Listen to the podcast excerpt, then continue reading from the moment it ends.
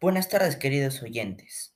El día de hoy voy a responder una cierta cantidad de preguntas sobre el tema de la paternidad y las relaciones amorosas. La pregunta número uno dice lo siguiente. ¿Cuáles consideras que son tus principales virtudes?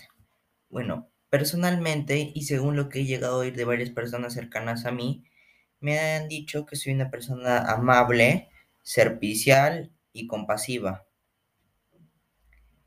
Pregunta número 2. ¿Cómo describirías que sería una buena amistad o relación con una chica? ¿Por qué? Desarrollo un ejemplo.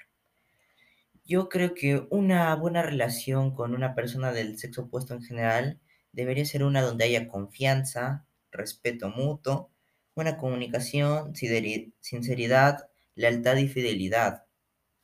Por ejemplo, ya desde hace unos tres años tengo una amistad con una amiga muy cercana que se llama Xiomara y la aprecio bastante y nos, nos llevamos sumamente bien y cumplimos con estas características que he mencionado previamente.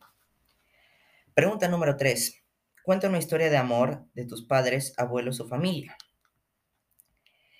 Una historia que me han contado es la de cómo se conocieron mis padres. Ellos se conocieron en 1989 mi papá era un abogado que trabajaba como asesor en una empresa y mi mamá fue a hacer sus prácticas en la universidad allá, que estaba estudiando para ser asistente social. Debido a su constante comunicación laboral y cercanía, se terminaron enamorando. Luego de dos años de estar juntos eh, y de conocerse, se casaron y tuvieron a mi hermana mayor, que se llama Maida. Y luego de 15 años de que nazca ella, nací yo en el año 2006. Pregunta número 4. ¿Qué es para ti ser un padre responsable?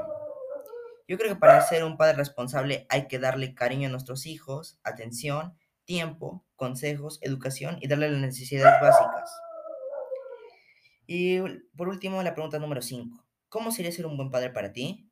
Yo personalmente lo quería para ser el mejor padre posible sería apoyar a mi hijo en todo lo que él necesite, darle atención, cariño, educación, ser empático con él, darle consejos cuando lo necesite y jugaría con él, además de interesarme por las cosas que él haga.